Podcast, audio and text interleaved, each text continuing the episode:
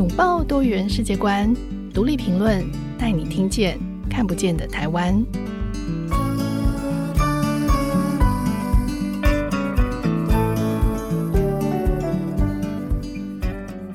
各位听众朋友大家好，欢迎收听独立评论，我是节目主持人廖云章。今天独立评论要讨论的题目是最近很受到瞩目的台中房思琪事件。呃，房思琪的《初恋乐园》这一本小说，它是作家林奕含的，呃，出版于二零一七年二月的一本小说。那小说的内容提到的是女学生房思琪，她受到已婚补教名师性诱骗的一场悲剧，而在当时出版的时候引起社会相当大的震撼。那作家林奕含也在之后离开人世，所以她更让这部小说里面提到的种种情节受到相当大的瞩目哦。那在台湾不久之前，人本教育基金会也揭发了一起台中市某国中资优班二十五年前班级导师他借由操控学生，利用这个交往的名义长期性侵的案件。那新闻在播出之后呢，就陆续有过往的受害者出面揭发这名老师，他用相同的手法在不同届的学生之间寻找下手的对象。那独立评论在这一段期间呢，我们呃独家完整的收录到当事人的朋友、同学以及其他受害者的发声，那也进一步的分析这个儿童性诱骗的操作手法。那这是什么呢？我们等一下会谈到，以及这个心理师还有他们对于这些相关的行为跟心理的分析和危机的辨识。那希望可以让更多的人对这样子的不当行径有所警觉，也希望可以呼吁大众一起重视教育体系里这个师长滥用权势伤害儿童与青少年的议题。那今天呢，今天我们邀请到现场来跟我们讨论这个议题的呃，来宾是独立评论的作者郑婉琪。那为什么我会邀请婉琪来跟我们谈这个题目哦？先说，其实婉琪是我已经认识二十年的朋友，那第一时间其实我在脸书上看到婉琪就发声说嗯，这个事情呃如何如何，他就说每次有这样子的事情出来我都会举手出来说，然后婉琪就开始写了一些一些故事。那因为婉琪同时也是独立评论教育与社会这个专栏的作者，所以我们今天其实就邀请婉琪从这个教育与时代的这个角度来跟我们探讨这个事件啊，欢迎婉琪。大家好，我是郑婉琪。在呃婉琪开始这个说之前哦，其实我有一个脉络想要先跟各位听众先呃简单的解释一下，谈一下什么是儿童性诱骗哦。那根据这个立新文教基金会的呃执行长，他有一个说明哦，有一个解释说他在谈就是儿童性诱骗，他又称之为浸润式的性侵，它其实是一个渐进的过程。那加害者他会刻意去营造这个跟受害者的互动跟情感的连结，那一开始会透过一些肢体的接触，然后慢慢逐渐的去松懈这个受害者的警戒心，然后最终达到这个性侵的目的。所以儿童性诱骗的加害者他往往不是临时起意，而是经过精心的规划跟预谋，那他会等，他会获得家长和小孩的信任之后才下手，所以这种状况往往会让孩子会陷入一种孤立无援的状态，或者是说了没有人相信的一种处境，因此就会变得非常的困难。那小孩的处境当然在社会，在整个大环境的结构下面，他就会变成是一个长期这个受害的状态哦。我在呃这个事件发生的第一时间，前面有提到，就看到婉琪在自己的脸书上面就发文，然后你就书写你对这起呃校园性侵案的看法。那其实很当时很多人就我其实接触到蛮多人是是不相信的，然后包括那个新闻下面也有很多人就是都怀疑。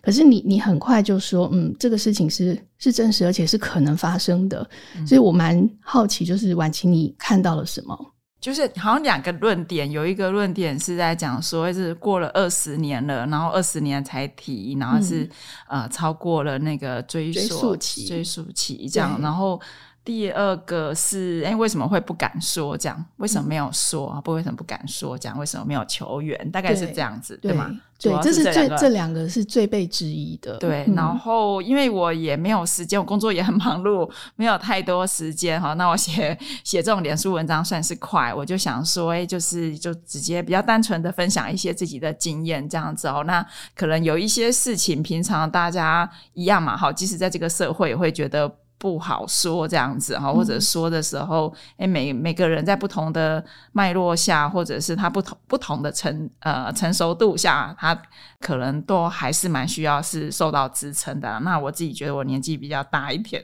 然后经历的事情也比较多一点这样子，所以我可能是对就是可以来这边跟大家分享一些事，还算是自己能够处理的这样子，对嗯，然后我觉得，哎、欸，对，我也觉得我我可能比较没有什么家累需要顾虑这样子，可能其他人都还有就是比如说小孩啊，或小孩没很长大啊，还有先生啊，还有什么爸爸妈妈公公婆婆之类的要去考虑这样子，那我相对来说啊、呃，我的这个脉络比较单纯一点这样子，对对，所以在当年就是就你刚刚提到说很多人就质疑说，哎，当事人为什么不反应，然后隔了这么多年才举报，那你就说哎，这其实很合理的，嗯、所以你可以谈谈。我就我就算了一下、嗯、就是二十年嘛吼、嗯、那我就算了一下我自己，就是我的话儿童的时候我大概是十岁到十呃十五岁嘛，对，就是四年级小学四年级到国三之间为主要的期间，那到后面还延长蛮久，因为人家还可以继续来找你这样子啊、嗯、对，那只是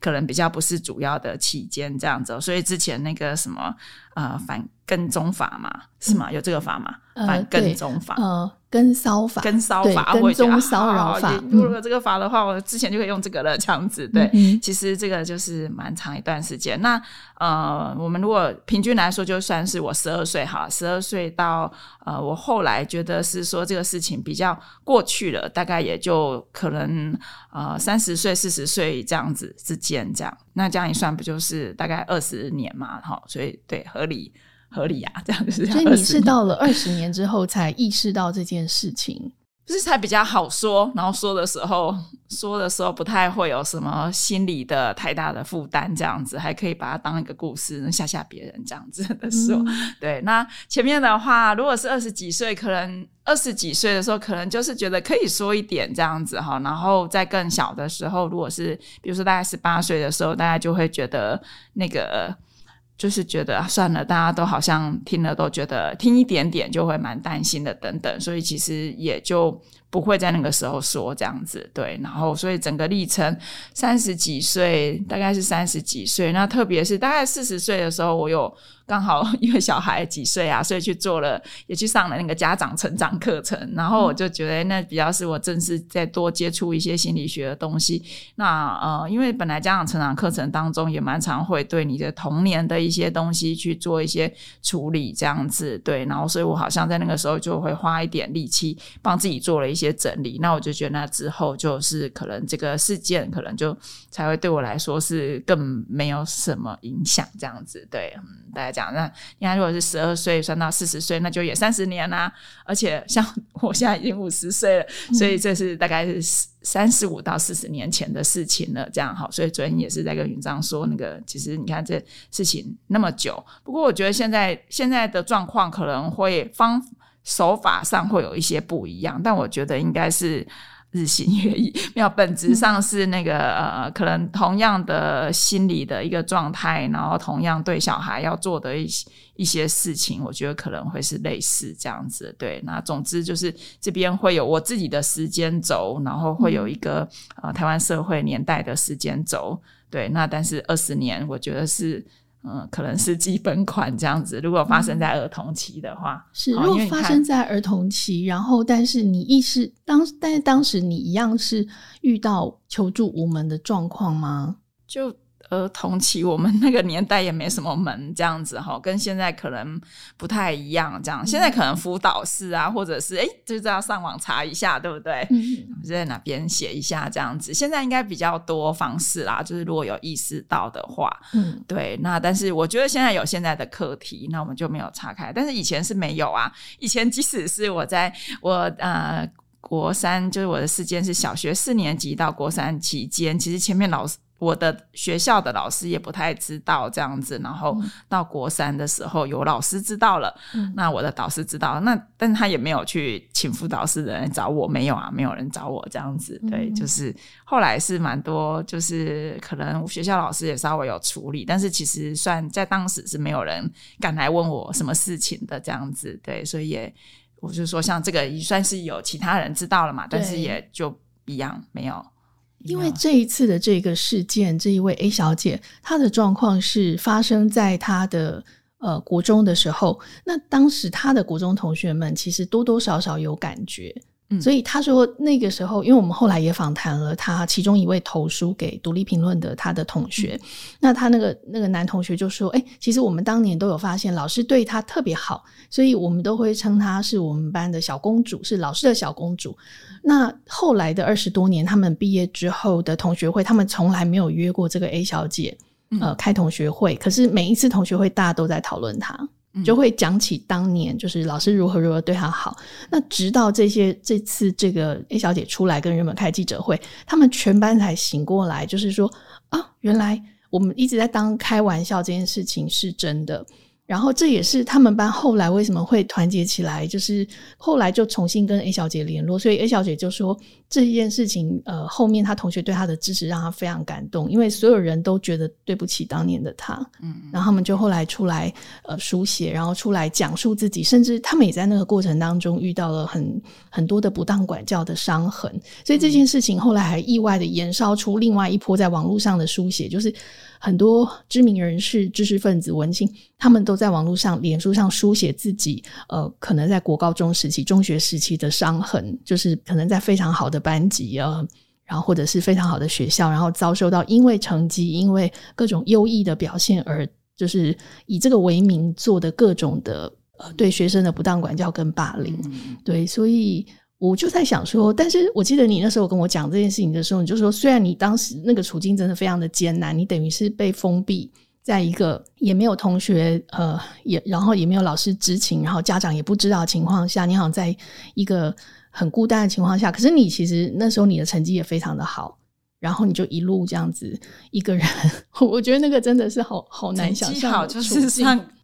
我我就是刚好嗯，对，这边有几个哈，我还是要说，我这是我的例子哈，就我们就是会有两两个线哦哈，大家要像就是看不同的故事一样这样子哦，不同的事件。那我这边的话是这样，就同学会的部分，因为这个我有玩过。对，那我主要的呃，我主要的经历的阶段是国小跟国中嘛。那国小，我国小也是在刚好也是在一个音乐班，也算是以前的某种资优班的变相资优班嘛，齁、嗯、对，那音乐班。不过因为小学的时候真的就是儿童嘛，那个那那时候其实像我们的同学会，对啊，我之前我也都比较没有去参加。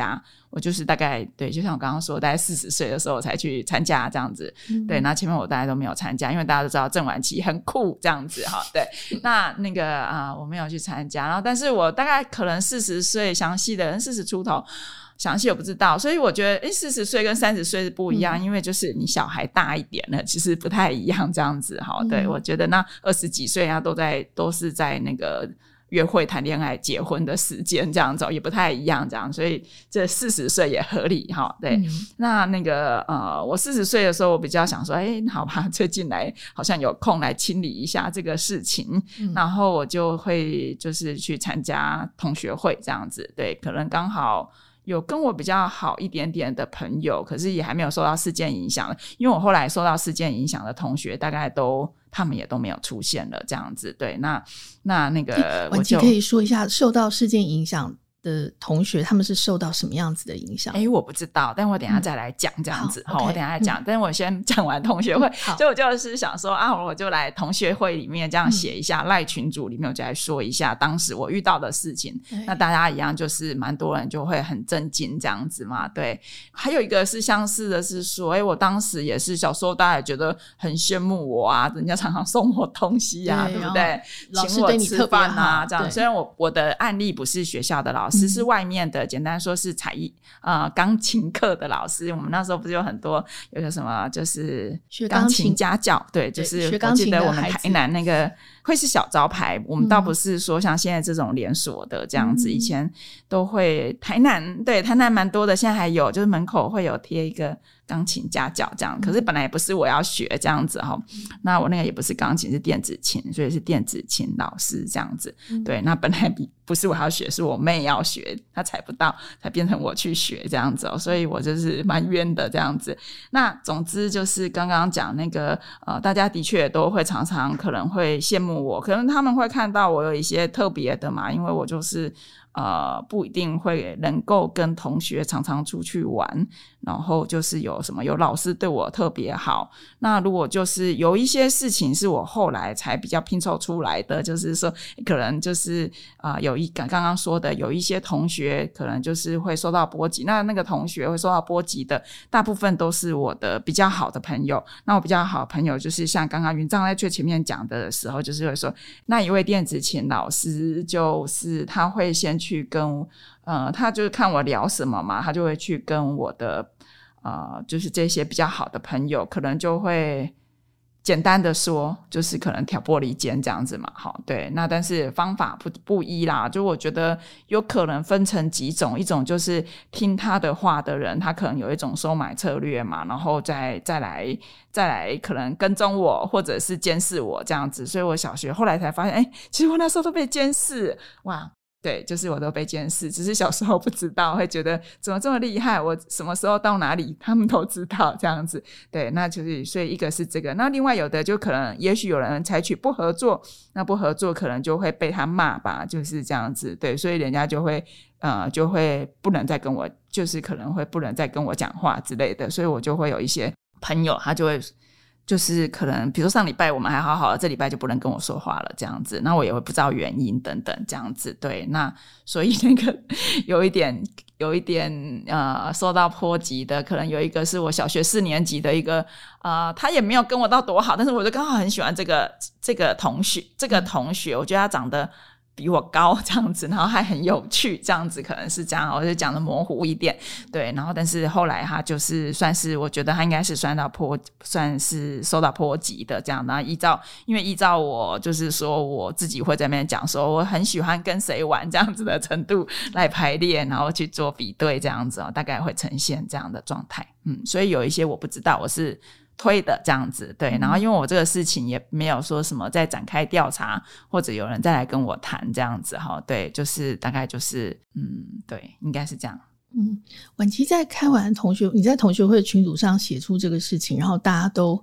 呃很惊讶，那之后呢？因为 我, 我有一个不太呃不太一样的状况是说，因为 A 小姐的状况是她因为她可能比我再年轻一轮吧，可能是这样子齁。然后呃那个老师也是现在还快要退休，这样本来是这样子齁。对，那我的状况是诶、欸、我的我国中我国三之后高中的时候，这一位电那一位电子琴老师他就有一点精神失常了这样子，因为就受到后面就是说有人发现然后就是揭发了什么的这样子。对，那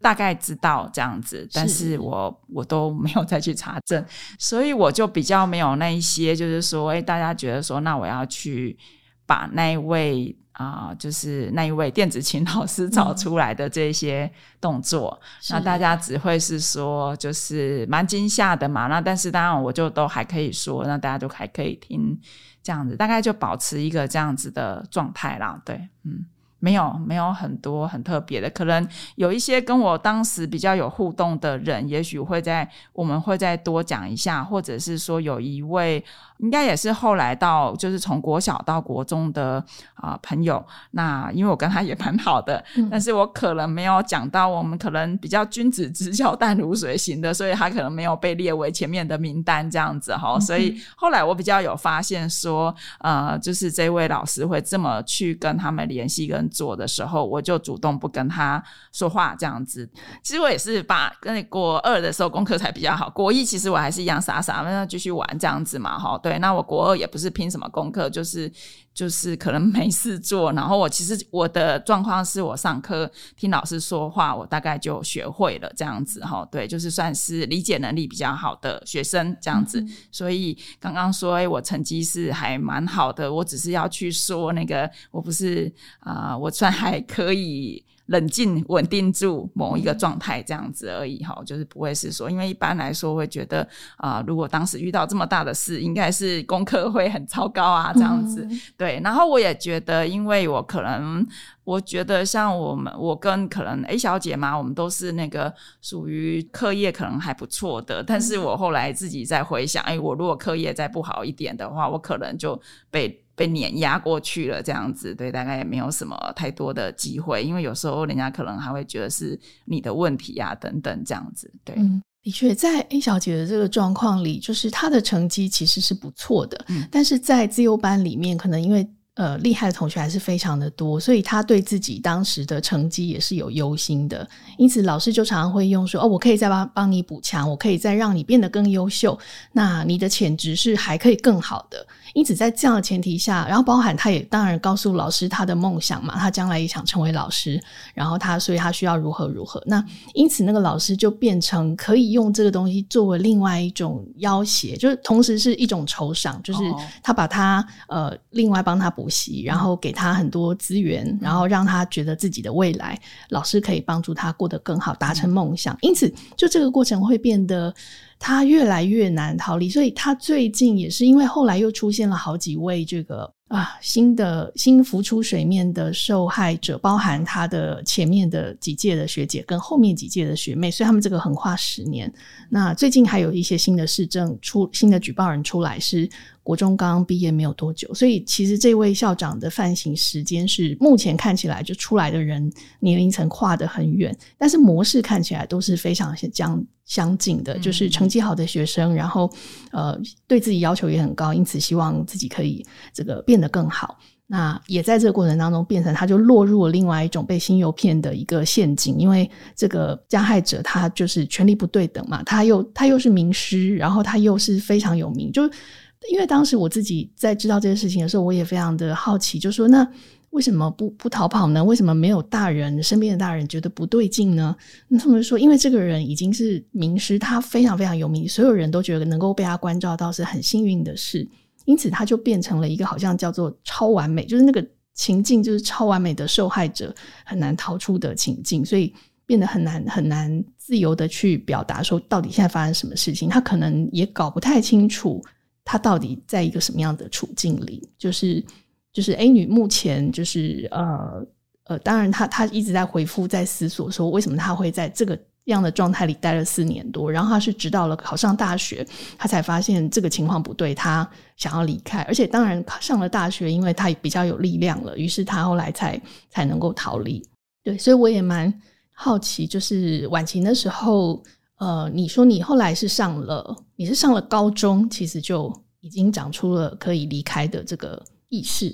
呃，九九年级的时候，那时候就是我们的老师呃，因为他就接到电话、哦嗯、就是哎，我刚刚不能讲九年级九年级是现在国三的时候的，然后老师就接到电话，然后就是这一位电子琴老师伪装是说是我们家的邻居，然后就是说打电话去跟他说呃，我不要当小老师这样子，那老师才觉得是说因为这样子的话就变成是这个电子琴老师对上我们的老师，那就有大人比较能够去看到这里面讲的东西怪怪的啊等等这样子，所以他才有展开了就是呃去关心了解，然后他也可能那时候这个老师也蛮年轻的，这样我的导师刚好也蛮年轻的，然后但我们班大概有一半的人都有被他约谈这样子，对，就是涉入的人蛮多的。是，那我后来我就等于就都没有跟大家说话了这样子，对、嗯、那大家都知道知道什么我不知道，因为也没有人来问我，也没有人来跟我说、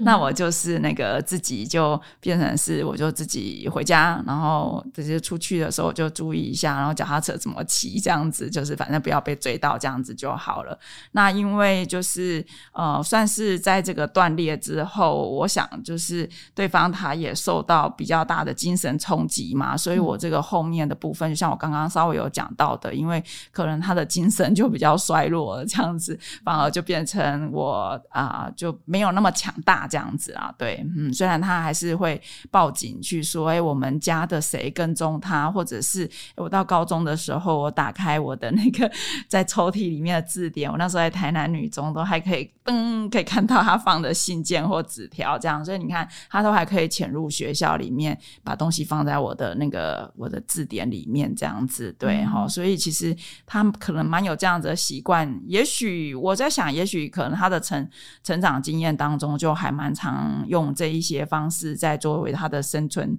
策略，所以算是蛮擅长想办法去做到他想要做的那个目的这样子。对，好、嗯、谢谢婉琪，这个我我觉得婉琪真的是很很真诚很很坦然的跟我们分享这些这些过去的故事哦。那你当然也说这是你自己的经验，其实跟这次 A 女遇到的状况其实是很不呃情境时间，对，有些不一定一样， 对, 对, 对, 对, 对，但是其实我们不知道，对对 对, 对，因为很多细节其实都是只有在个别人身上，对。可是我觉得还是我们可以从这边呃得到一些理解，就是因为其实现在 A 女还是在处在一个没有曝光的情况下，我觉得这个是时代的进步，我们可以让一个人出来举报这件重要的事情，可是他仍然可以被保护，就是在他不愿意曝光的情况下，他还是可以保有他的隐私哦。嗯、那呃，时代不同，但我觉得在不同的时代，它这样的事情持续发生，而且就像刚刚婉琪说，未来还会有更多，可能还会有更多，因为现在不同的方法，不同的方法，对，所以我觉得怎么样去好好理解这样子的犯罪的状况的处境，我觉得是很重要的，是我们去怎么去理解当时可能会有怎么样的情况，以及当事人他可以怎么去思考。回过头来，你现在回过头来怎么去思考这件事情。好，那我们先在这里稍微休息一下，稍后再回来听婉琪说更多的故事。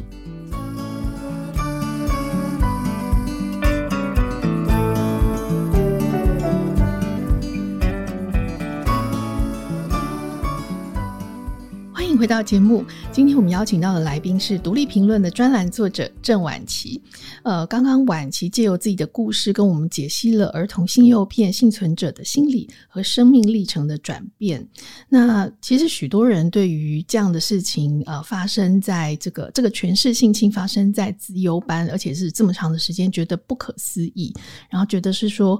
这是一个什么样子的环境，为什么会让受害者没有办法对外求救，并且家长毫无怀疑，然后甚至难道周边的师长也都不会发现有什么问题吗？嗯、婉琪觉得 为, 为什么会这样？我对这个案件没有到很熟悉、哦、所以我大概只能猜测这样子。就我觉得人如果故意要去做什么事的时候，他当然就可以展开他的策略跟方法这样子嘛，对，所以其实只是呃，学生就大家都会是不知情这样子啊，对、嗯、那那个呃，大家会应该都会被警告或被怎么样说，哎，你不可以说出去，你如果说出去的话对你有什么不利这样子，对，应该都会有这个部分。我那时候也会遇到这样子、哦、就是哎，你如果说出去，就是你要到死的时候，你要进棺材的时候都不能说。然后还有呢，就是我如果说我不要再这样，你刚好要跟踪我什么的时候，那个啊、呃，他就会要上吊这样子，所以常常有绳子在上面这样，所以我就会觉得反正这样我也不太这么处理，然后我就有点啊、呃，就是在拖着拖着在边看这样子，有一点是这样子的一个状态。所以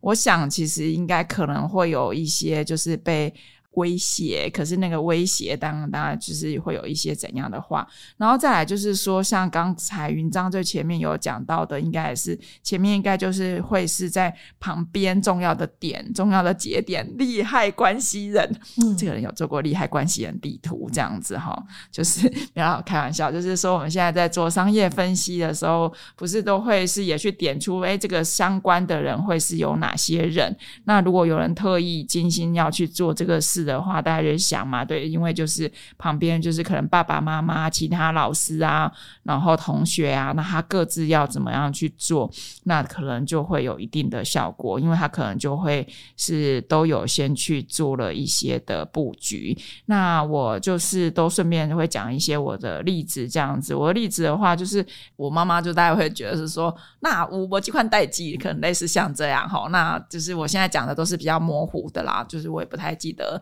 当时是怎样，但是我有印象，所以我其实是会问的这样子。那所以他就是会先切断你跟其他人的信任嘛，然后又这个事情要讲的时候，你其实是必须要觉得、欸、很安全的情况之下你才能说嘛。那因为大部分就是说这个性的事情，尤其是呃，他们如果是国中的时候，其实大概就会想说哇，那我自己这个事情是一个丑闻，很对自己来说会是一个，当然就是是一个自己就是烂掉的人这样子啊，对，那就是会很不不好说这样子。我想可能会有像这样子的一些一些情况这样子，所以有在延续那么久、嗯、那所以就是我们其实我们没有罪证也不能随便怀疑人，对不对？好，对，就是说诶看起来他怎么对他那么好呢，可是你又不会去看到是说哇你马上监视器 一, 一装然后你看到有罪证。那没有罪证的时候其实你不太能随便说人家怎么样这样子嘛，所以大概我觉得这社会上大部分人是大概有什么事的时候啊、说一说是会有人在说背后说，但是能够、呃、看着事情就就觉得、欸、我要去把它查清楚这样子、嗯、我要帮他把这个事情翻出来、嗯、大部分人不会这样这样子。我后来即使在我成年人成年后我也觉得其实大部分呢他不会说，对、嗯、就是他们就觉得大概知道哈有这种事情，然后其实所以所以其实即使是有说出来的话、嗯、就是在呃就是在朋友圈里面其实大家是不会是这样很正常的说。那我就说哎、嗯欸，这个我们可以拿个东西来做比喻，就是像最近啊。呃推的比较成功比较月经教育这样子嘛、嗯、是不是叫月经教育？就以前的月经的话月经来的他不太会怎么说嘛，对，你不会说啊我月经来的不会这样子说，但是现在可能渐渐的就比较会。那我觉得我们现在社会上呃，以我的经验来说我这个年纪这么大了这样子，其实大家在对于可能有这种相关的事会觉得这好像个人的事你不能太去探人隐私，或者是这可能是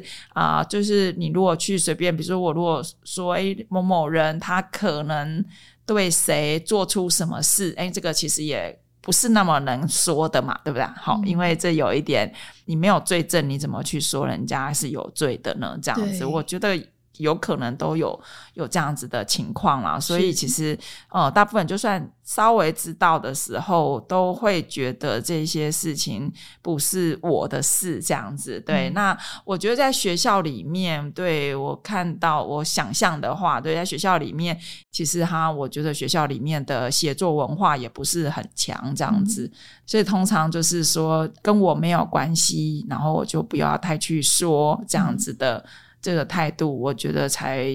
才是重点，有可能才是重点，这样这是我猜测的。对、嗯、对，婉琦刚刚提到就是的确是在这一次这个呃事件 A 小姐的事件里面的确也是就是像你刚刚提到从自己的人身安全然后家人的名誉然后被旁人评论的这个压力，还有就是自由班这个老师因为他的社会地位然后他的成绩他的战功很强，所以就很难被怀疑，并且最困难的是因为这件事情已经隔了二十五年，他有这个举证上面的困难，那很多人就会说嗯，可是他拿不出证据，或者说他已经过了追溯期。所以现在呃，当然我我觉得这这个事件它很好的一件，它在这么多黑暗的事情中有光明的一面，是他当年的很多的同学可以出来证明当时的很多的细节，就是回应这个 A, A 小姐提出的东西，然后包含其实他也有证人，就是我们刚刚提到就是他的同学其实是也有可能他们有见过这个老师，然后甚至后来现在有看过他们约会，然后甚至是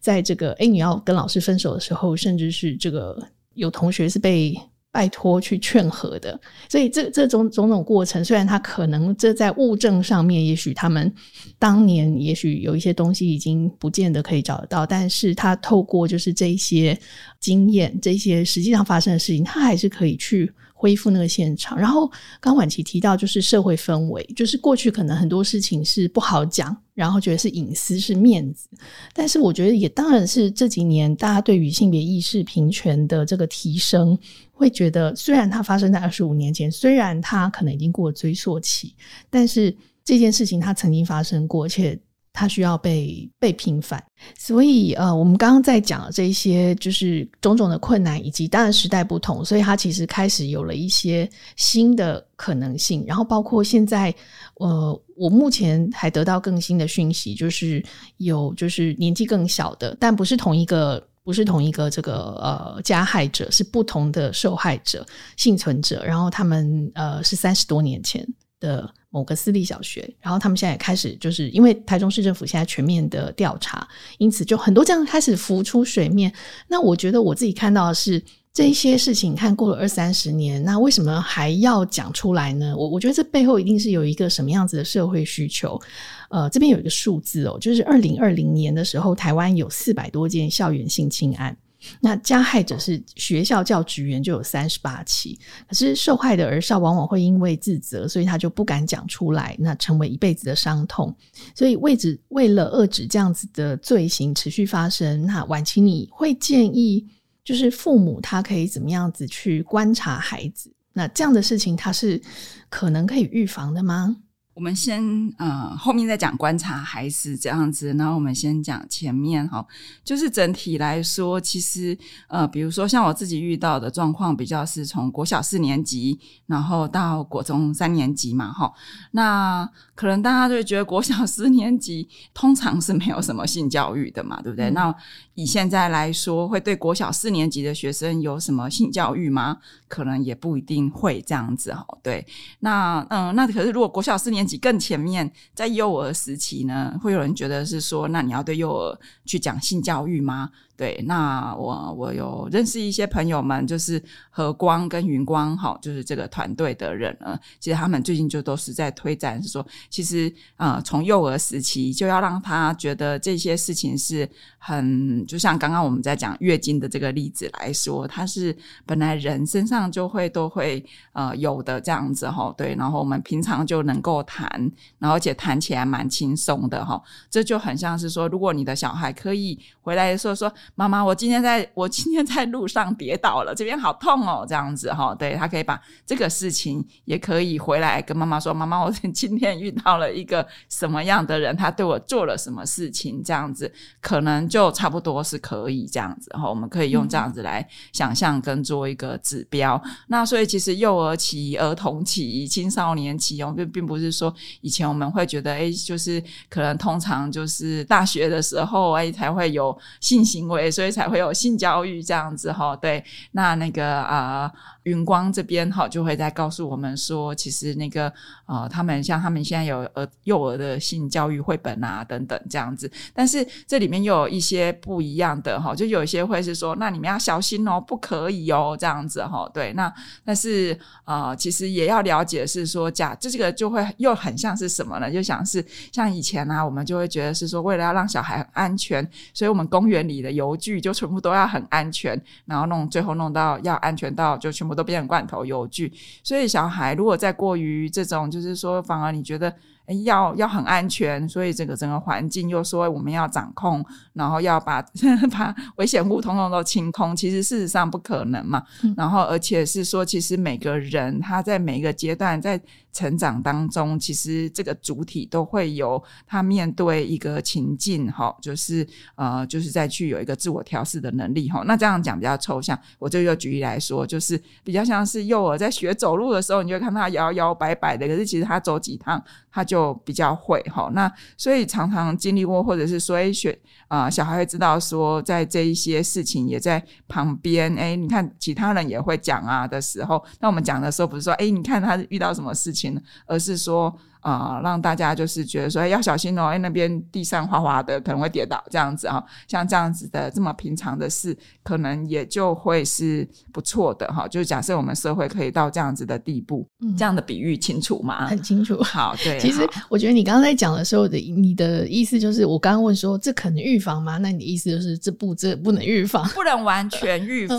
了、嗯、然后如果是把它当成是说，就像之前觉得啊这个、啊、不好讲不能讲这样子、嗯、然后要避免要很安全的时候，其实我们现在台湾社会已经有另外一个危机了，就是大家变成妈宝了这样子、嗯、对，好，那那你要妈宝到什么时候呢？那到就是说，所以其实我是这样想，因为我刚好也是工作的关系，我就是比较是看小孩，就是从幼儿、儿童、青少年我都有都有在，就是我很喜欢观察人嘛，所以我大概看到是说，其实每一个阶段每个人他本来就会有一些他的他跟环境互动所产生的一些能力跟韧性这样子、哦、所以对我心理师也所以这个叫做能力建构取向，他用这样的理论来说、嗯、那其实像我们在讲呃，我是在做例如说幼儿如何学数学、哦、我们也在这里面也会讲说是认知建构，那建构是什么意思？思呢？其实也就是说大家可以在这样子的一个经验当中，然后再回来看，然后他就会逐渐长出他的能力。所以像我现在自己在看，我们在做自学的时候，其实我比较不是是觉得是说去把某个书里面的东西呃读下来，或者是说诶现在我们要来教育部谁谁谁要来宣导所有的事情，然后大家都知道了齁，知道没有，其实这个就是平常平常就这些事情最好是说诶我们就就还有一些情境是可以锻炼的，这样子大概是这样、嗯、可能就可以做到预防嘛，这样。另外就是说其实旁边的人如果大家看到的时候都都能够觉得诶我们这些事不会觉得嗯大惊小怪的，然后没有遇过这样子齁，其实旁边的人就可以变成是互相之间的协力啊支持这样子齁。对，因为就像是诶我们有些人他可能路上出了车祸受了伤，他也是靠旁边的人就是说会去照顾支持这样子来让他再再去复原这样子、嗯、的确，因为刚刚就婉琪在讲这个的时候就说身边的人的反应呃，他能不能够支持或者是他会造成再创伤，其实这是很关键。因为在这一次这个台中房思琪事件的 A 小姐，她我觉得她有一个过程很让所有在看这件事情的人很感动，就是她的国中同学这么多人站出来，他们不仅支持她，他们后来还联名写了一封信就是给教育部长，然后有一个声明书。所以那个事情他就是 A 小姐说我没有要他们写，因为他们又写了很多篇投书给独立评论，就是他们都是自己说他要写他要写。那因此这件事情我觉得是让旁观的很多人看到很感动，于是有一些人就站出来开始说自己的故事了，他们也在这个过程当中感觉自己被支持了、嗯、就是说好像现在社会跟过去是不一样了，讲闲话他们不是讲闲话，大家是愤很愤慨，然后觉得站出来要为他们争取这个迟到的正义哦。嗯、所以我觉得这的确是他看起来站出来的那个时刻是是冒险的，是他有可能会再被创伤，因为他也担心好多可能会有质疑会有各种攻击，可是没有想到其实是是这么大的呃温暖，然后包含很多的部门其实也开始进入，现在呃监察院也开始调查，教育部也介入，所以就变成是整个体系看起来的确是我们当然不能期待说它马上会有一个很大的翻转，可是环境变得友善这件事情我觉得倒是呃，的确是慢慢可以看得到，在这个事件上我觉得它是蛮珍贵的哦。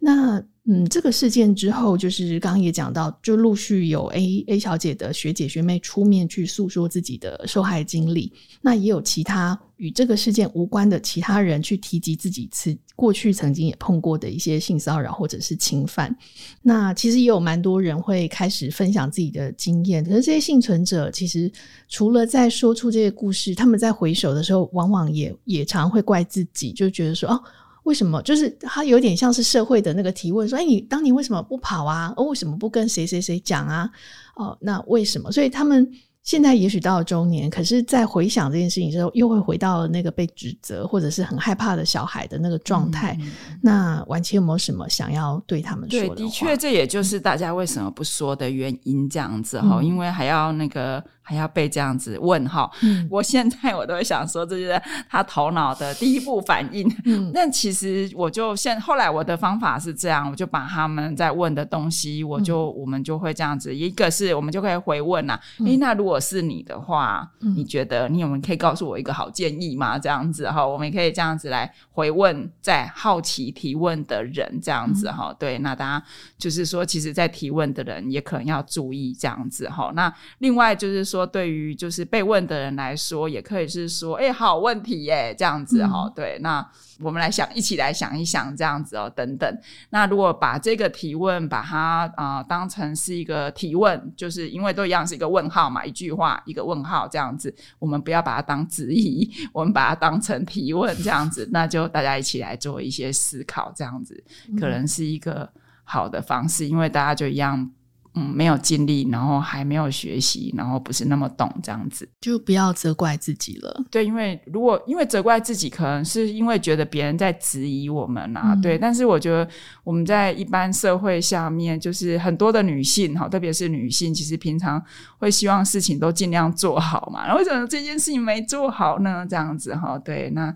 对，那其实是不用不用我们不用做好，我们就做自己就可以了这样子，对，就不用责怪自己这样子。对，我我觉得这是蛮重要的，因为本来也想问说哦，那你可以给其他父母啊什么什么怎么样的建议，可是我觉得因为建议完了吧，对、哦、你前面已经对分享非常多、啊嗯、对，我们会是这样讲，就是说其实亲子关系就是说你像很多的国高中生，你不要说这跟性有关的事，一般事他也不想跟你说好吗，对不对、嗯嗯、好，所以这亲子关系很难哦。那我们现在、嗯、像我自己在带青少年的时候，我就会更更了解那个那个难这样子啦，对，嗯，那所以要怎么样去做到是那个，如果又特别是在青少年阶段，好，一般的父母来说，你要先不用讲到这么难的话，一般的是他愿意跟你说，是不是就已经还蛮难了、嗯、那我自己是会比较注意说、欸、其实不同的类型的小孩有不同类型小孩的陪伴方式，好，那刚刚我们如果说、欸、有些小孩他女孩也很乖的时候啊，其实我们都要平常的时候就会要注意，其实我自己啦，我就像我的我女儿也是高中生嘛、嗯、我就会让我自己的感觉尺度再更宽一点、嗯、其实这样的时候她比较不会觉得、欸、妈妈可能她会有什么样子的期待，自己就可能纠结在那边，然后其实我们尺度越宽一点的时候，其实小孩就会越喜欢跟你聊这样子，有点他就是你就是他的商量的对象这样子，但是如果你是要去管住他，就是人家他不要跟你说啊这样子、嗯，所以怎么样让小孩愿意跟你自己商量，然后聊天，对，沟通，这是很大的就是修炼， 对,、啊 对, 啊 对, 啊、对父母来说，青少年大家不要一般的事都已经好难了，这个这个其实社会接下来会就是这个议题是还蛮可以再谈的、嗯、对, 对好，我接下来也会谈，我们接下来可以再邀请婉琪来跟我们分享这一些，谢谢婉琪。呃，其实婉琪刚刚对这个幸存者说的这个话，我觉得它非常重要啊、哦，因为我们也提到就是除了要勇敢的说出来，其实他身边的这个支援系统是很重要的，很关键的。那其实这几年来，其实社会和环境，我们的大环境其实逐渐在改变，那最近呢就是国家人权委员会也开始着手要进行台湾社会的第一次国家系统性的访查研究，这次人权委员会他们就说国家要倾听受害者的声音，因此他们决定将以被害者为中心的方式，透过被害者主动陈述自身经验，再藉由提问进一步去探究当时受害者决定求助或者不求助的原因，那希望呢可以透过这个倾听受害者以及重要他人的声音，去了解校园以及机构这个儿少性侵事件的系统性及结构性的问题。所以呢，大家如果您是这个曾经的受害者，如今的幸存者，或者是您是他身边的重要他者，大家都可以进到这个国家人权委员会去看这个计划，然后并且你可以看他们如何进行这个调查。首先就是其实要说出这些故事都是需要很大的勇气，而且这一些可能还会引发创伤，因此、呃、他们会有一个很细致的一个调查，一个手法，然后、呃、由你来决定你要说到哪里，由你来决定你要怎么说。那如果有其他是学生或者是儿少青少年的这个、呃、幸存者受害者，其实可以，如果你在学校里面，其实可以透过学校的辅导室或者是一些咨商的资源，开始 进, 进行先初步的接触，然后初步的去取得这些资源去联系。那如果你是成年人，那你也可以透过就是目前我们提供这个国家人权委员会的这个系统去进行呃故事的整理跟爬梳，那希望透过这样子的故事的叙说，重新再回头去爬梳这些故事，然后也可以让这些幸存者慢慢看清楚结构的问题，然后看清楚环境的改变，然后并且慢慢长出自己的力量，去面对自己的人生。今天呢，很谢谢婉琪跟我们分享了这么多，也给了我们一些提醒。那谢谢大家今天的收听，如果大家想了解更多，也欢迎大家可以订阅独立评论电子报，我们整理了一系列的相关文章的内容。那如果大家喜欢我们的节目，可以在收听平台上给我们五颗星，欢迎留言或写信跟我们分享你的看法。那今天我们的节目就到这里，那独立评论下次更新时间是十月二十一号，请大家记得准时收听，我们下次见，拜拜拜拜拜拜。